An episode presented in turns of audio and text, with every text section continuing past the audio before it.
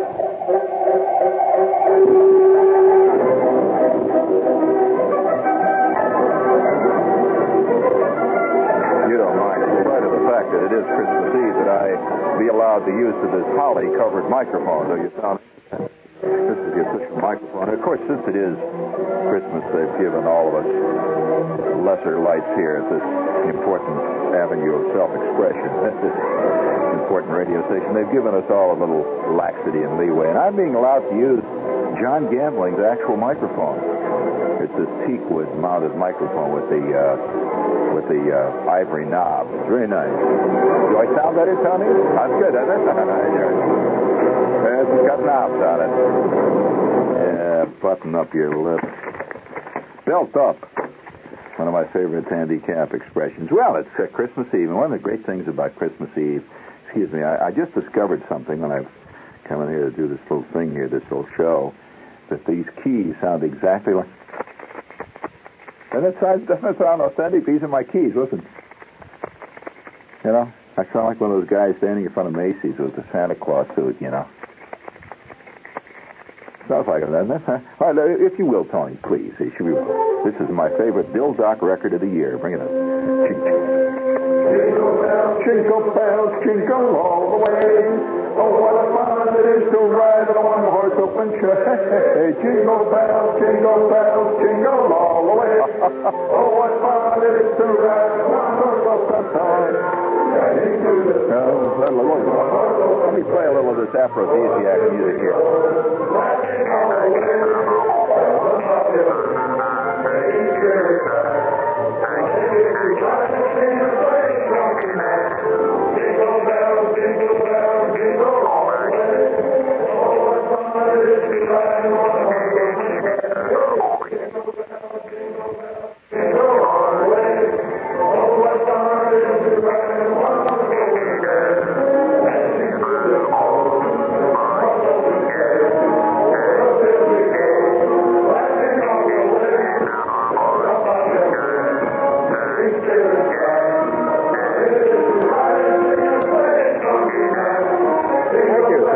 kind of nice, isn't it? That gives you- Reset that, Tony, Dad.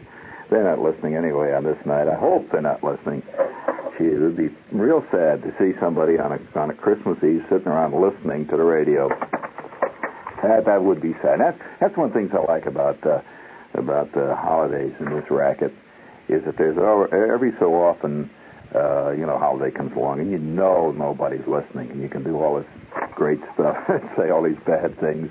But uh, nevertheless, that is my favorite Bill Doc record of the year. I brought lights to the New York Jets. In case you're curious, Tony, did you notice that's what it says? The New York Jets singing Jingle Bells. And uh, it has one of the uh, wackiest, uninformed record jackets I've ever seen in my life. Yeah, it's the New York Jets singing Jingle Bells. Yes, jingle bells, jingle bells, jingle all the way. Oh, what fun it is to. Oh, do I know some lyrics to that one? Well, I, I'd love to sing them to you tonight, but I guess the kids would still be up. But it doesn't make any difference. They're not listening. They got better fish to fry than to hear the radio at this hour. So I think I might as well, to, you know, tell you why I, I'm somewhat the You notice a little giddy here tonight. It's Christmas Eve. Every Christmas Eve that I'm not in the Army, I give thanks for the fact that I'm not in the Army. I mean, there's certain days when you look around, you say, oh my God, I'm not in the Army. Oh man. Other times you don't even think about it, you know? But uh, for those of you who wonder why anybody who's ever spent any time in the service continually talks about the service, or he doesn't continue to do it, but he brings it out occasionally, uh, is because this is a soul-searing experience. It's a basic experience. It's one you can't forget. And uh, anybody who's been in has a bond with anybody who's ever been in. And anybody who's in at this minute has a bond with all other ex-Yardbirds going all the way back to uh, Oliver Cromwell's time and before. He feels a, a bond with the PFCs who followed Hannibal's elephants over the Alps, carrying that great badge of the GI to shovel. Right? Ain't none of us can ever forget. And especially on Christmas Eve, because I remember, I remember one particular Christmas Eve, which uh, any time, uh, you know, Christmas comes up, I always think of that particular Christmas Eve. And it was in the Army. You know, you never see uh, in the movies, you don't see much about real life in the Army. And at this time tonight, you know, Christmas Eve, walking around, and, you know, it's kind of cold, it's winter time the whole bit here, and you see the red lights and the green lights and the people, the great crowds up and down on the escalators at Macy's, the whole thing. That's, you know, it's Christmas. It's a thing. And whether or not you believe in Christmas, whether or not you're Christian or whatever you might be, the, the, the folk holiday that we celebrate is a moment, and this is true of all true holidays, it's a moment of curious communion between people. The holiday is an important thing in fact, you'll find holidays in every tribe. Cert- there are holidays. And there is a parallel to Christmas in every conceivable tribe, including some of the most remote primitive tribes of the Pacific. There is a holiday. It's like Christmas. Now, it may not be about Christmas, it may not have the same mythology and so forth involved, but it's a holiday, see?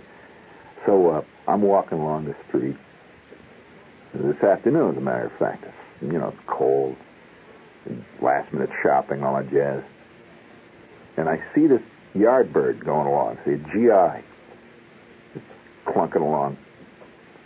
And I think, oh my, oh, I know, man. I know. And I could tell he was not home. he was not. There's a certain way that a guy in the Army is when he's home on leave.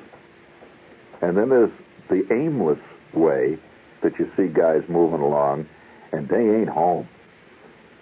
And he's just sort of aimlessly shuffling along with that sort of glazed eye that you get when you're uh, not part of a scene. You're just sort of observing the scene. And one Christmas Eve, but uh, jingle bells, jingle bells. Excuse me, that's a salute to the sales department.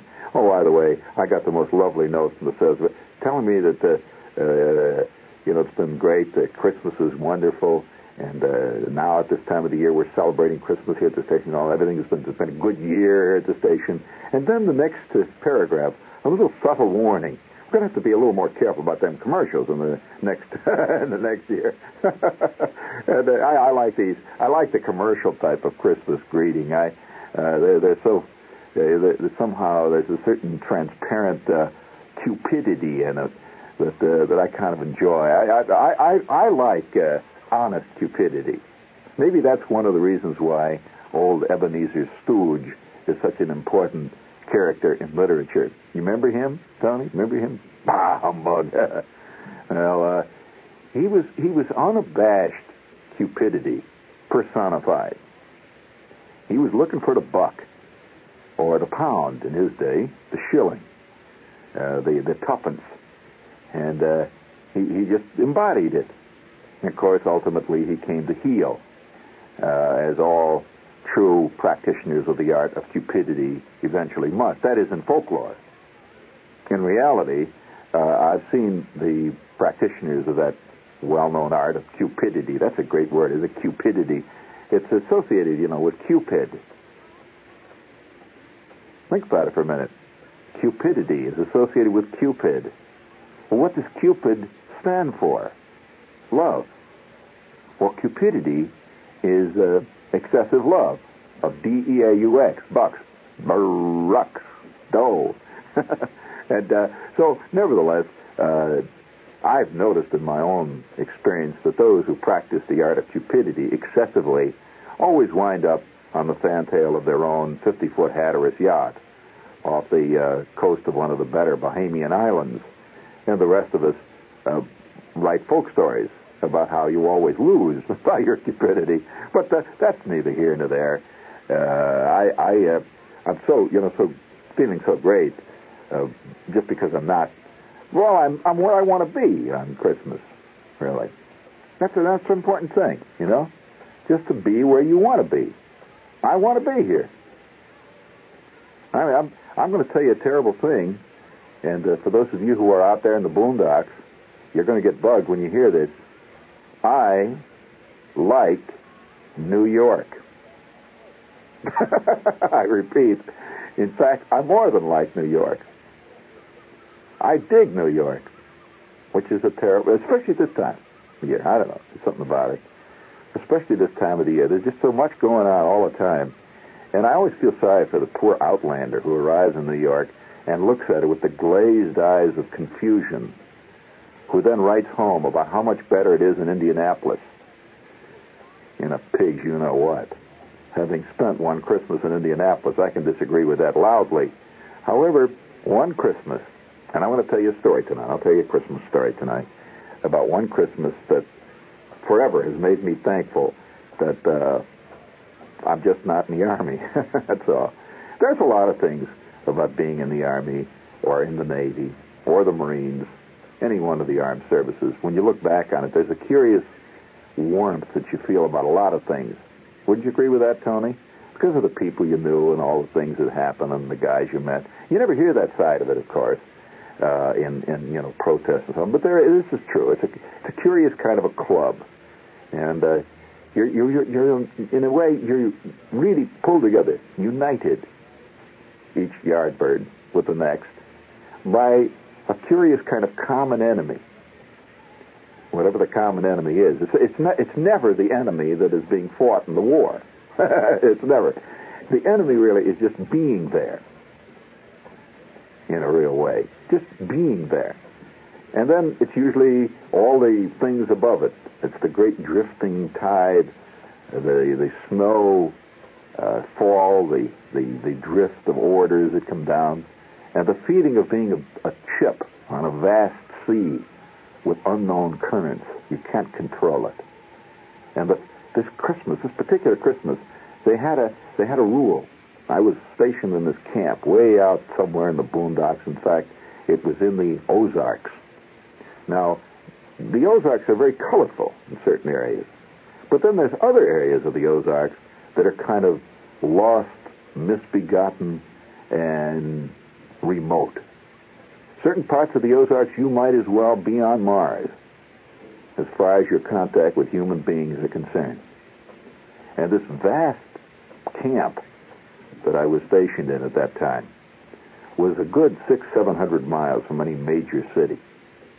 And they had a rule, and that came down. There was a there was a note on the on the bulletin board. You know, the, the bulletin board outside of the orderly room in any company is uh, is a kind of rallying place for the universal gripe. This is where the bad news always emerges, like a, like an iceberg come, coming out of the Bering Sea. It's never really abrupt. Never really says, uh, as of this date, everybody's in trouble. Uh, you know, that would be kind of nice. But uh, a couple of days before Christmas, maybe a week before Christmas, they uh, circulated this order, this fool's cap, and it was up on a bulletin board, and everybody's standing around looking at it. It says, as of this date, uh, by ex-Army headquarters, order of command, order of et cetera, et cetera, all kinds of numbers and stuff, uh, one-third of all personnel in every company, in every operating company, will be confined to base on Christmas holiday. You ever see that order? Well, now, how many of you know that that isn't actually, you know, it's a policy. It has to be, you know, they can't let everybody, just is the, the way it goes, see? So, there was, you know, there was an, immediately there was this fantastic uh, sense of insecurity. Everybody, who's going to go? who, who ain't going to go? That's more important. Out of out of every bunch of guys standing in front of the orderly room, at least one out of three was going nowhere. Period. Well, every last guy in the company had put in for a leave over Christmas, which is standard. Everybody says, I want to get home or I want to go somewhere. So everybody put in for leave. Well, apparently they drew them by hat or something. I don't know how they ever did it. But the day arrived before Christmas.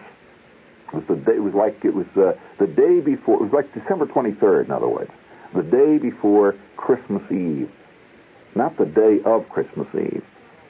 All the whistles blew. It's 12 noon, just before chow. And all of us were brought out into the company street, and it was cold. I want to tell you, it was cold. That wind was howling down out of those mountains till, you know, hell wouldn't have it. Fantastic. And it was a driving, hard, sleeting snow. And that afternoon, we were to go out to the pole line construction, what they call the practice yard, which really was about 5,000 flat acres of mud. And on this mud, there was a great bristling forest of stripped telephone poles. That is one of the most desolate sights in the world. If you've ever seen it, you'll never forget it. They, these telephone poles were of different sizes, ranging all the way up to 60 footers, from, from little 15 footers all the way up to 60 footers. And they kind of marched to the horizon like a denuded forest that had been hit by some terrible blight. Just telephone poles, wooden poles sticking up in long lines. And this is where the Signal Corps men practiced putting up equipment on tele. You see the wooden telephone poles, well, somebody's got to climb to the top of them. And that was what Company K was involved in, and oh, is that a rough job. And so at 12 noon, we were called out.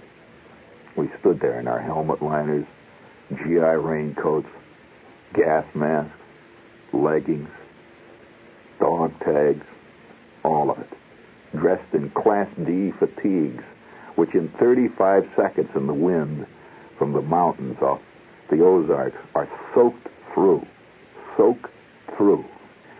But we're standing out there waiting. And Kowalski's got that clipboard. And on that clipboard are the names of the guys that are going home. And he starts reading them out. I just stood there. And he's reading them names off. There's about 260 guys in this company. One after the other, he's reading them out. And every time he'd read a name, you'd hear some guy holler, whoopee, you know. And then he'd give a glare, look around, at ease. He's reading the names. And finally, he put the clipboard down, and he said, that's all. Company, attention. Dismissed. And we started to wander around down towards the chow mess, the mess hall. I was not on the list. Gasser was not on the list. Edwards was on the list. And there were a lot of us that just weren't going to make it. And you could see the difference. This one crowd just wow, and they ran like mad for the barracks because they wanted to start packing their stuff, you know, to get out of camp to, the next day. They were all leaving at 0800, see. So they ran like mad back. They weren't even going to eat because they didn't have time, man. They were going to pack all the stuff and everything. All excited because we, we we were we had till something like 1:30 for chow. We did something like that, 12:30, 1:30, and so the rest of us drifted on down to the mess hall. We ain't going nowhere. We sat down. We're eating our SOS, knocking down our GI bread, and drinking a coffee. And sitting next to me. Says, "All right, you might know it." I said, "Oh well." Look at it this way, Gasser. You know, what would you, you know, you had to spend all the money on them gifts and all that stuff. Yeah, yeah, that would have been tough, wouldn't it? Yeah. You'd have had to sit down and eat this Christmas dinner and all that stuff. Probably make you sick. I mean, after all, you know, we're so used to salt pork. I mean, you know, turkey may make you sick or something. Yeah, yeah, yeah, that's, that's true. Never thought of it that way. GI humor. So 20 minutes later, we are marching out to the pole line practice construction yard. And we're completely in our equipment, totally in, in the pole line con- uh, construction equipment. Now, you've probably seen linemen from time to time. Every time I see a lineman today, I feel a sense of simpatico. A lineman equipment usually consists of a big safety belt, and of course another belt that goes right around your waist is always hung very low, down around your hips. And on this belt, uh, with clips, brass clips, is your equipment, which consists of a big leather case with all your wire cutters, your splicing equipment, your pliers. You always have a flashlight. You always have a continuity tester. All this stuff is on this big thing on your hip. On the other side of your hip, you, you usually have your uh, your big uh, medical case in case you cut yourself open up there on the top. You can whip out a self bandage or something. You know, this is all the and and all the way around. You see, we've got all this stuff hanging, flashlights and junk, and plus your sidearm. You always have to go up with a sidearm. And this is all strapped on the outside of our raincoat, which makes us each one feel like we weigh 7,000 pounds. In addition, of course, to gas masks and all the rest of the jazz, and tin helmet, and all the rest of it. And so we're marching on out with the climbers. Now, I don't know whether you've ever climbed with climbers. That's an experience, too. And, uh, you know, you, you get so you kind of like it after a while. You know? Once you start, get over your initial fear, uh, climbers consist of two spurs that are on the inside of your foot, uh, roughly about your instep, a little bit behind your instep. And they go up, they, they go all the way up to your knee, actually. It's a, it's a rod, a steel rod, flat, uh, flat steel plate goes up the inside of your knee, and it straps under your knee, and it straps around your ankle. Well, we had our climbers attached to our belt. We're going out into this wind, the wind is howling, and it's just a driving, sleety rain. Now we're out at the practice yard, and five minutes later, I'm up at the top of a 60 foot pole, slowly edging my way up. And Gasser's off to my left. And off to my right is Edwards. He's on a pole. We're all on 60 foot poles, and I could see them off, one on the left, one on the right. And when you're at the top of a 60 foot pole, the wind causes that pole to move I would say two three feet sometimes. It just moves back. It can cut your off. Uh, 60 feet doesn't sound like much to you, but I'll give you a better perspective on it. 60 feet is roughly five stories. So if you can imagine yourself hanging on nothing, uh, five stories above the ground, and below you is nothing but red clay and the wind blowing, the rain pouring down over the top of your steel helmet, and I had a crossbar that was what I was supposed to be doing. I was bolting a crossbar on the top of this thing, which I had dragged up by a rope. You see the rope, and you pull the crossbar up there, and finally I get this thing up, and I had a big bolt that I was going to shove through this thing, and two cleats that went on either side of it to keep it from spinning. And the wind is blowing back and forth. It just I could feel this thing moving under my hands, just back and forth. And on the outsides of it were these two big green insulators, just moving back and forth. And I get this thing through, and I could see Gasser over there. He's wrestling with his. and, and the wind is howling. And Gasser, who was taller than I was, he got his on first. Just, being tall helps in a scene like that because your arms can, you know, stretch way out. So he got this thing on, and he's hanging on there watching me, see, and I could see his face under his helmet this wind and the sleet is coming down, and I, I'm, I'm putting this thing on, and all of it, for some reason or other, I don't know why I did it. It's, it, it's one of the reasons why I've never gotten to be Johnny Carson. I've got a bad mind. Right in the middle of all that, the wind is howling and the rain is coming down, and I could see the little icicles forming on the edge of my helmet. They used to form in little droplets like. But I'm, I'm wrestling with this, this tremendous crossbar, which is about 10 or 12 feet across. It's a big crossbar. All of a sudden, for, for no reason at all, I started to sing, Jingle bells, jingle bells, jingle all the way. Jingle ta da da da da one horse open. And Gasser's looking over at me and see his face. You know, he's got this he's got this strange blank face. And on the other side of me, of course, is Edwards, who is going home for Christmas.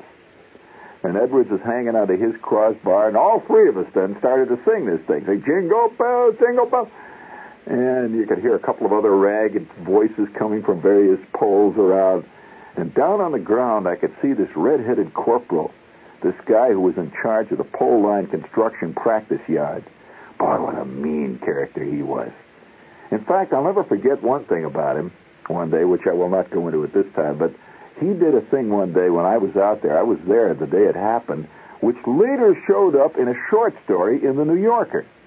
I didn't write it. I just read this short story, and it had to be about this guy. Because I was there, I saw it happen. So he's marching around back down there looking real, real GI. He was a total GI character, and he was from someplace like Anniston, Alabama. And he looks up and he says, Eddie's up there. You guys are working on them poles. I don't want to hear no singing up there. And Gasser said something, just a single word. Well, actually, it was a single phrase, classic GI phrase. And I want to tell you, it was long before Dylan's blowing in the wind. And that phrase blew in the wind. And that guy looks up and says, What do you say up there? Did I hear you say something up there? Nothing. Because at different altitudes, you hear different things, and everybody on top of the poles heard it, and all the guys on the bottom didn't. uh, we hung up there at the top of those things till about 2.30 till we finally got the wires on, our practice crossbars on, and our practice insulators, and I slowly crawled down. And getting down, in case you're curious, is more dangerous than going up. Uh, for anyone who's done any extensive high-level climbing, these are high. By the way, this is called high wire climbing. Whenever you go above 35 feet, you're climbing high. And when you're climbing high, you've got to be careful of a lot of things. Wind, twist, that's another thing, you know. The, the pole moves in a curious corkscrew fashion, and that's a dangerous way to move because it can cut your, that's called cutting out. Uh, when, when your spur is cut out, that's called cutting out. And that belt is not really a safety belt. That belt is really a thing you lean back on. Because if you start to fall off one of those poles, that, that belt does not help you. In fact, it can kill you. Uh, if you start to fall, what happens with that belt? That belt keeps you close to the pole. And you slide down. What you, what you in effect do is you just sort of slide down on the outside of that pole, and you're killed by gigantic splinters. Uh, some guys will pick up a splinter that's two or three feet t- long I just go right through them like a knife. So what you do when you're falling, when you feel that you're going to go, and you there's no way, when you're going to go, you just hit that safety belt. There's a catch on it, and it releases you. You push yourself away from the pole, and you literally go into a free fall. Well, so this is all technical things, which are rather boring out of Christmas Eve. So we climbed down this pole. I remember standing on the ground below looking up, and the crossbars moving. Now, of course, what you got to do now is go back up and take it off. That's the next thing. And so all afternoon, we climbed up and down that pole in that icy wind. And that night, it's about 6 o'clock, we marched back to camp, which is a good eight miles. You, you polish off a good afternoon's work on the poles with an eight-mile hike, usually a double time to get back in time for chow. So we clumped back into the company area. And at that point, one third of the company's morale was roughly running along with the snails. The other two thirds of the company's morale was incredible. I mean, they were on top of it. They were singing and hollering, and the rest of us were just sort of dragging along. Curious how you begin to have the feeling of, of the haves and the have-nots just by a simple order that comes down out of out of some mysterious headquarters someplace. Have you have you ever had the sensation that orders have been cut for your life somewhere, someplace?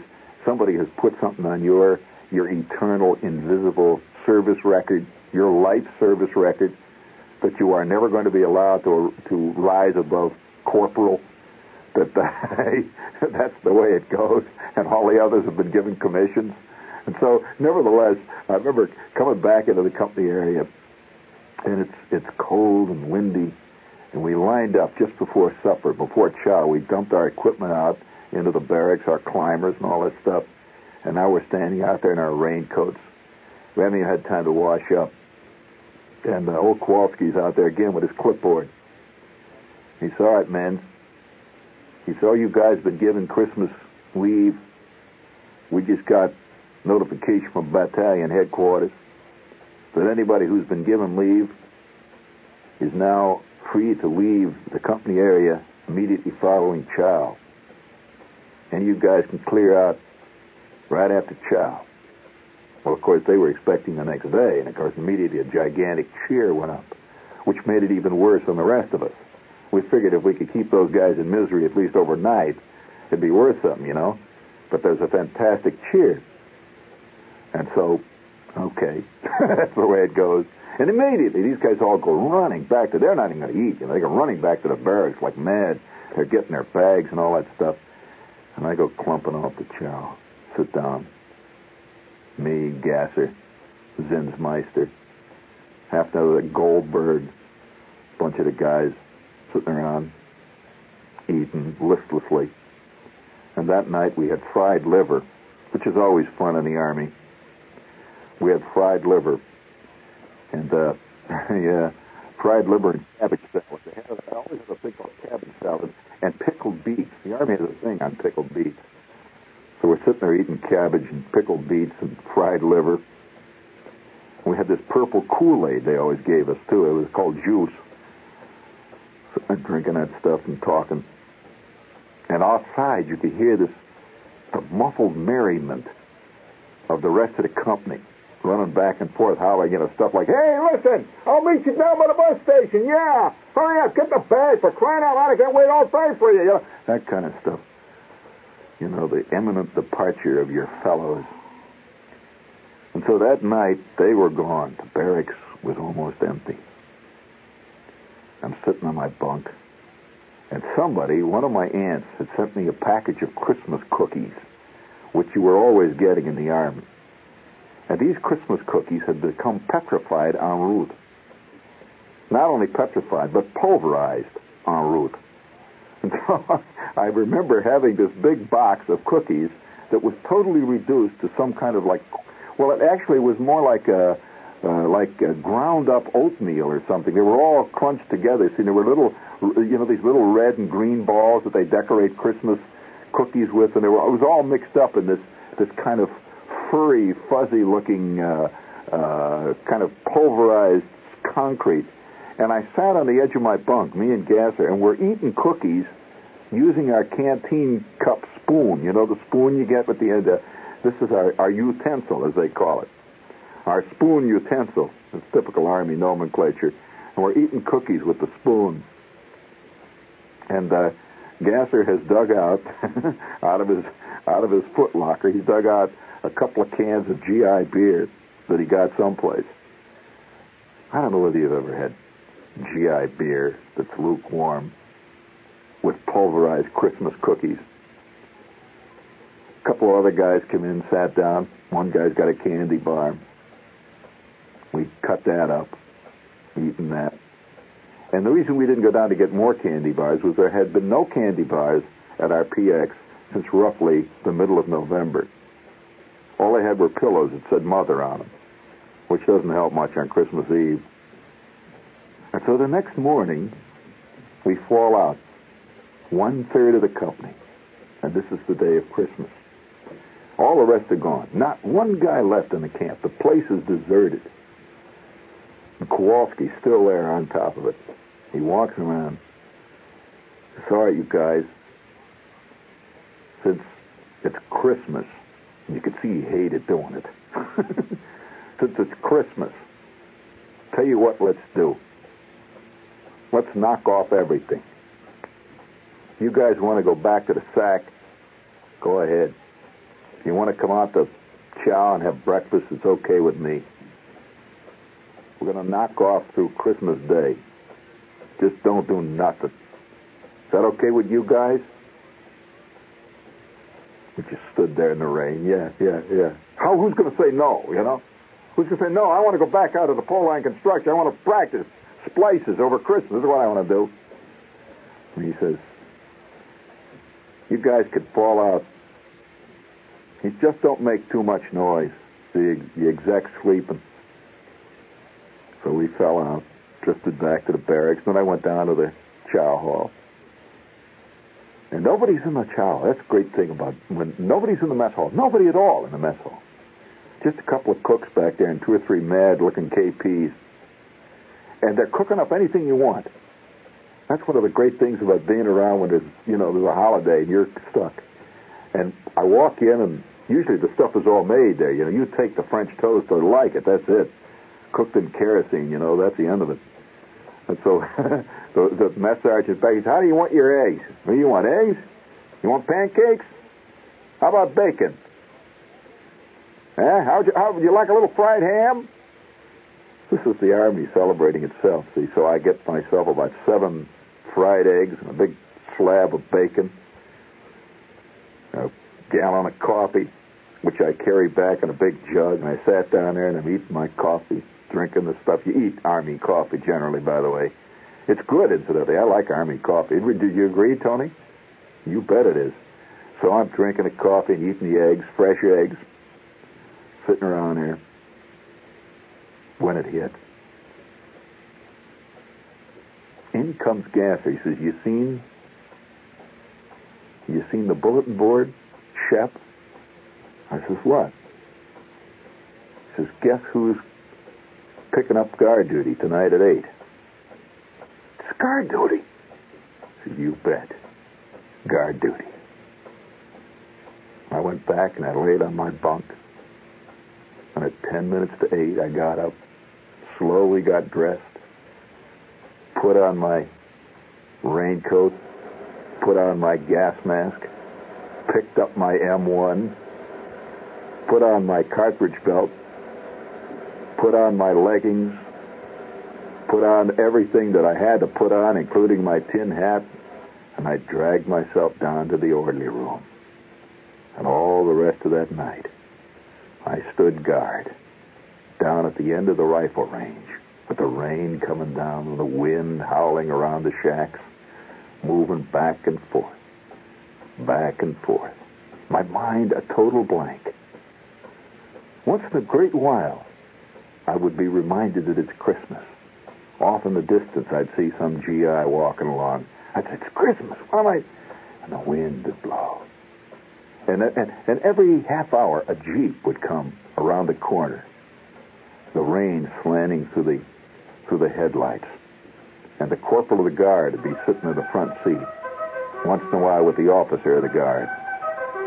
And I remember the last, the last go-round, my last trick was at 6 o'clock in the morning. Two-hour trick. And the guy comes around, and he drove off in the mud. And as he drove off in the mud, he says, look, he says, take it easy, soldier. Oh, by the way, Merry Christmas. I said, Merry Christmas, sir. I could see the glint of his wet first lieutenant's bars on his wet raincoat, and I had the vague feeling he didn't like it any more than I did. Somewhere, someplace, he too is probably saying, it's Christmas Eve. Thank God I ain't in the Army.